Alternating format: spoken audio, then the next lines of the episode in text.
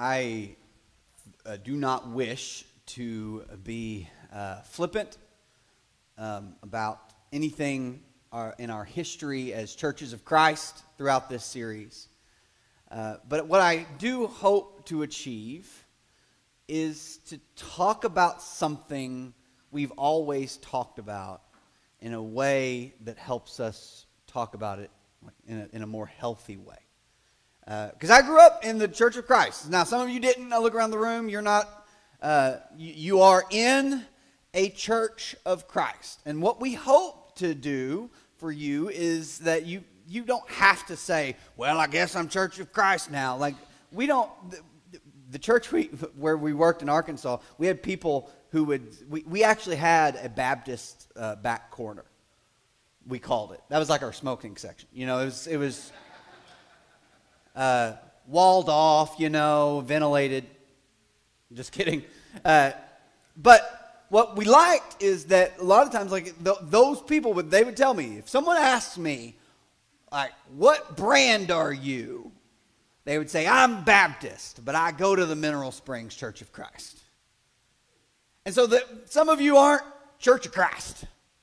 You, that's fine. And you may have never heard of the five steps of salvation. And you know why that? If that's true, it's because you didn't live next door to some adamant Church of Christ folk. Because we had steps. We had way, this is, this is how, how is one to get saved? Peter was asked that on the first, on the, on Pentecost. And he said, how, how are we to get saved? And he said, repent and be baptized. But we're pretty sure, hidden in some ancient manuscript, he added, hear, believe, and confess. Pretty certain of it. But we have these old standards of this is how you work someone to salvation. There are steps. It's like you bought salvation at IKEA.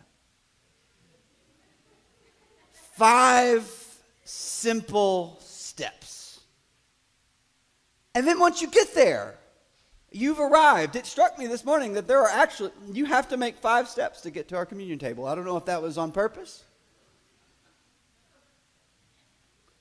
But, this, and, and that was, that was good for a moment. Like if you wanted some, if you wanted to tell somebody like, yeah, let's, let's give your life to Jesus. Some, th that was a helpful tool for some. But obviously there is no place in Scripture where it lays out five steps in a row like that. Hear, believe, confess, repent, be baptized. Or, you know, switch some of them. It, there's no place. Now, they're all important. But to treat those things like a destination or a place that I, a place I've come to this step, and now it's time to take this step, and now it's time. But when you get to baptism, sometimes we didn't know what to do with people. You, you, you go through the process, and then you come out of the water. And what's next? Well, we have a Wednesday night service. And it's not, you know, in Scripture, but we're going to make you feel guilty for not coming. This was wonderful. Sunday morning was wonderful. We're doing it again tonight. Just a little worse.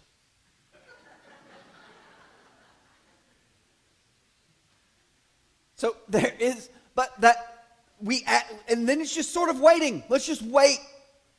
I'm saved. What do I do? Because salvation has been talked about in terms of a place that we, at which we arrive. And we, you can arrive in a lot of different ways. There's a, there's a Roman road, I'm told. My Baptist back corner was very obsessed with it. There's a, there's, there's a way in Romans. There's steps of salvation. There's, di there's different things each tradition has laid out. Like, let's give people a path to get there. And it's always about getting there. you arrive. Have you ever met anybody that's arrived? Man, I looked at one in the mirror for a long time. Man, he just, just knew what everyone was doing wrong and knew how they could fix it. If they would just, and in the end, it didn't really have anything to do with looking a lot like Jesus, but it looked a lot like me.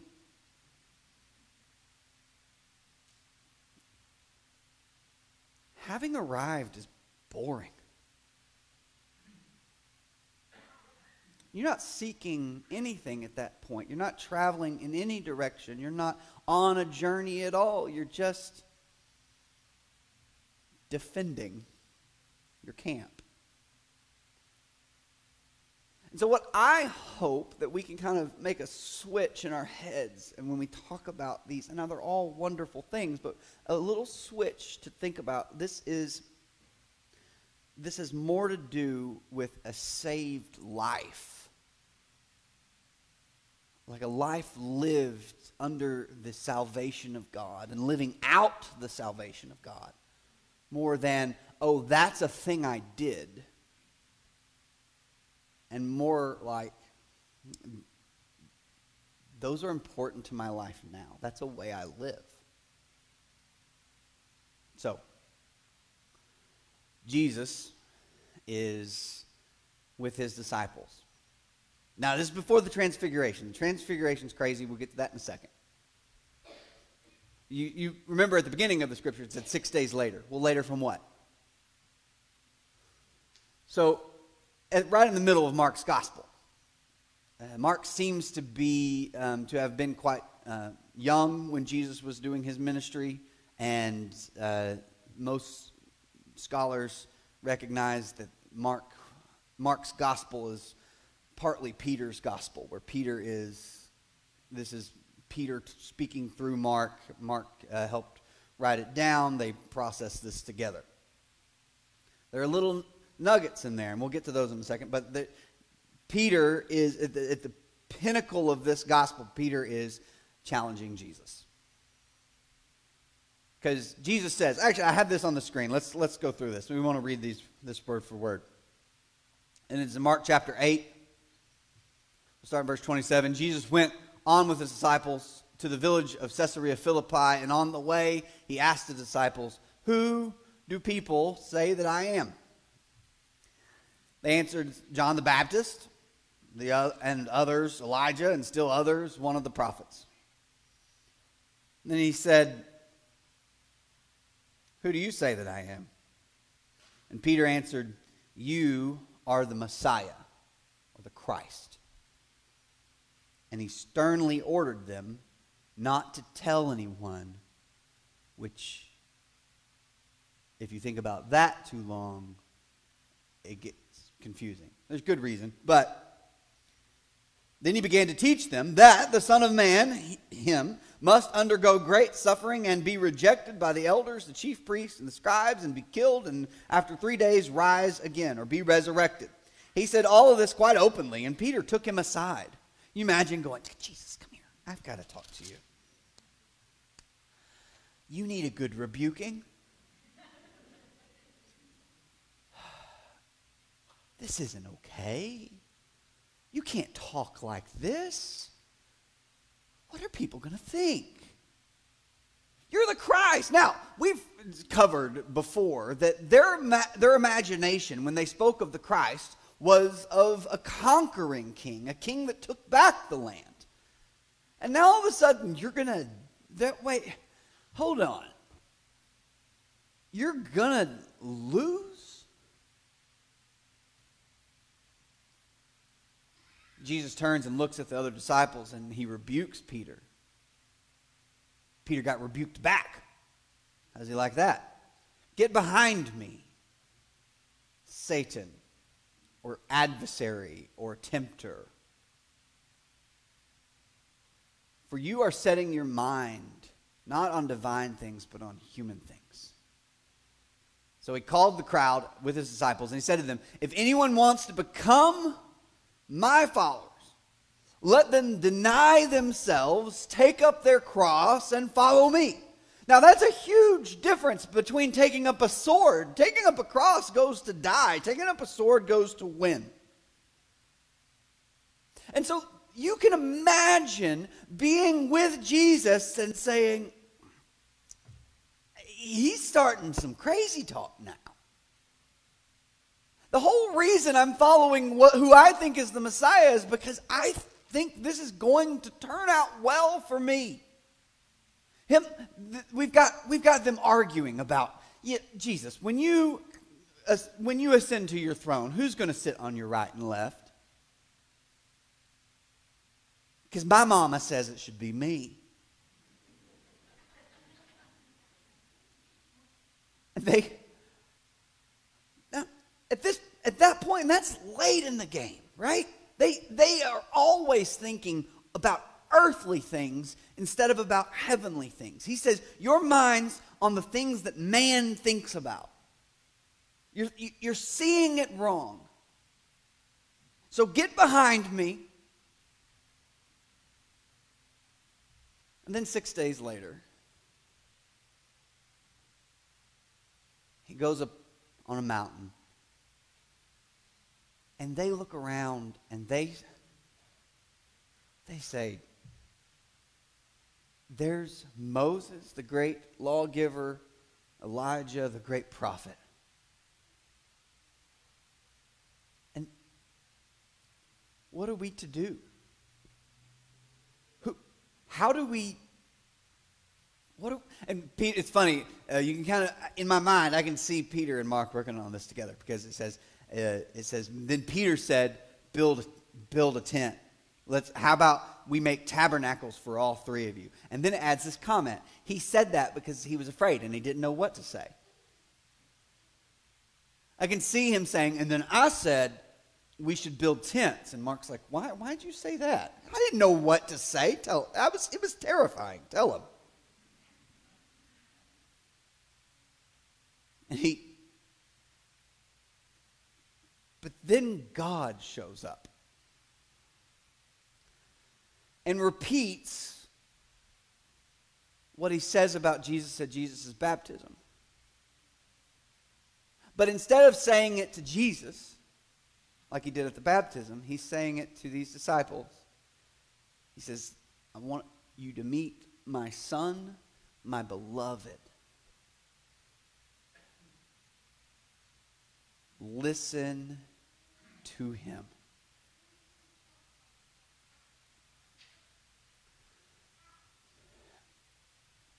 Jesus, the King, is not one for us to co-opt for our own ideas. He is a king and teacher who is to be heard. And his message of take up your cross and follow me, to give in to death, to give in to the powers that be, to know that even if they conquer me, death cannot win. That even if I lose, God is victorious. That it is in my weakness, in my brokenness, in my death, in my humiliation, that God can exalt me from that. Me earning it myself has nothing to do with God. Me taking those steps up, and oh my goodness, God says, oh look at Benjamin, he made all five steps, he did it.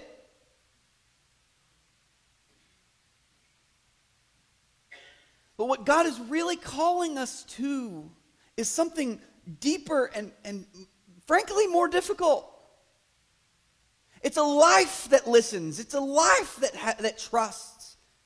A life that that ha- that repents. I remember when I, I the, when it really hit me in college how what God is calling me to. I remember, you know, you teach the five steps of salvation as as a young preacher, and you're just really excited about it. I know it. We only use the Bible to get there, plus this bookmark that tells me where they all are. That back in. Ours were blue at the top. Some people's were red. those were factions. But I knew how to walk people through that. And we, we talked about essentials. It is essential to hear. It is essential, and we talked about essentials, and th these are the five essentials. And then I read about forgiving your enemy, and you will be forgiven the way you forgive. And then I read about that God's judgment looks like your own, so be careful how you judge. That God holds us accountable for how we treat other humans. That God deeply cares not just about the steps we take, but how we treat people uh, as we make those steps. And that God is actually calling me to do more than just make a couple of steps.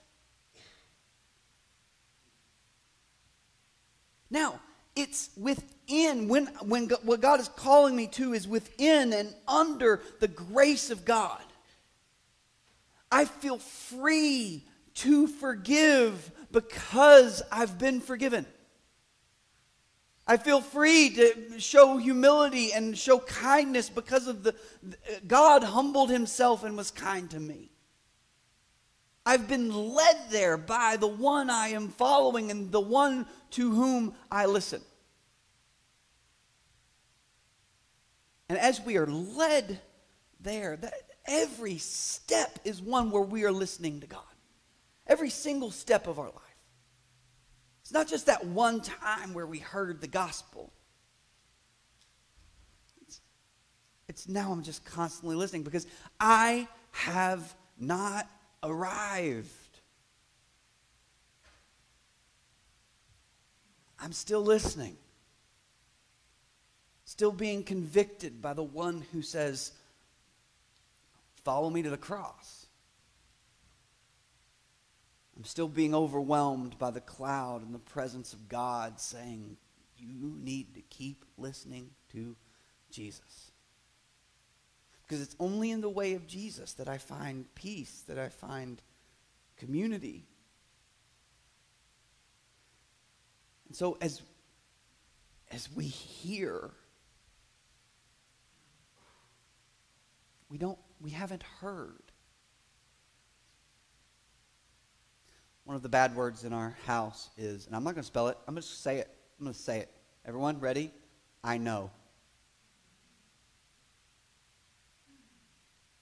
Don't say I know. Here's my reasoning. It doesn't matter if you knew or not. Somebody's telling you something. Nolan comes in. Nolan's never taught me anything except a few new words that he made up. One time we were in McDonald's, we were heading to McDonald's, he said, are we going inside or to the park side? I thought that's a better name for the drive-thru, isn't it? You do more parking than you do driving. But he comes in and shows me something. Look what look at this thing I found. Look at the, listen to this thing I learned. What good is it when I go, I know that, buddy? It doesn't matter. He's asking me to experience something with him. He's wanting to tell me something. And so I, I, it's just better that I listen and say, that's awesome. Or if you need to be corrected, oh, I know, I know, I know, I'm sorry. No, you didn't know. Or you wouldn't have. But man, we can be Christians who know. Oh, I know. Christians who know have heard. But Christians on the journey to find God are listening. They have their ears open. Every step of the way. What I love about being in communion with and in connection with and to worship with our elderly brothers and sisters is you guys have figured out that you haven't got it figured out. And what a joy to be around you are. That you, you've come to the conclusion that wrong isn't a death sentence. And that discovery brings more joy than decisions. I'm so thankful to be around that. And I want to spend the rest of my life, the rest of my paths, the rest of my steps listening like you've listened. But when I hear the call of Christ, it's, it's a call to the cross. It's a, it's a call to humility. It's a call to forgiveness, not just my own, but to the forgiveness of others. And it's a call, although not complicated. It is clear, but it is, it takes a whole life to live out. And each next step, God is speaking with us, joining with us. God is calling us to his Son. And so may we hear this week what God is off wanting us to do. I don't, I don't want you to have it figured out. Man, that would, that would be boring. But maybe God's calling you to something this week and you're fighting him. Maybe it's time to listen. Maybe God's convicting you. Maybe it's time to hear. Hear with clarity the way of Jesus, which is not the way of self. When we call you to follow Jesus, and I look around the room and I see my brothers and sisters in Christ, When we, when we call each other to follow Jesus, it always starts with our ears. To being open enough to hear what God is calling us to. And wise enough and humble enough to follow that path. There may be times you want to get next to Jesus. Stand next to him and say, hey, listen. This isn't okay. We're not going to win if we keep this up. And as you accuse Jesus, his words are going to be clear. Get behind me and follow me to the cross. Let's pray. God, I am sorrowful when I think back on a life lived as a know-it-all. But I see you were with me there. You were with all of us. You knew where you were going to lead us, and still yet you know where you're going to lead us. God, help us to be a people that listens to your Son. That your words to us ring clear through his mouth. God, help us to go to Jesus. To go to your word that tells us about Jesus and, and listen. God, shut our mouths and open our hearts to your word. Word that is in all and above all, through all. Your word that became flesh and dwelled among us. May we be your word in this place. Change us. as we listen. Humble us. Give us courage to lose as we follow your Son. It's in your Son's name we pray. Amen.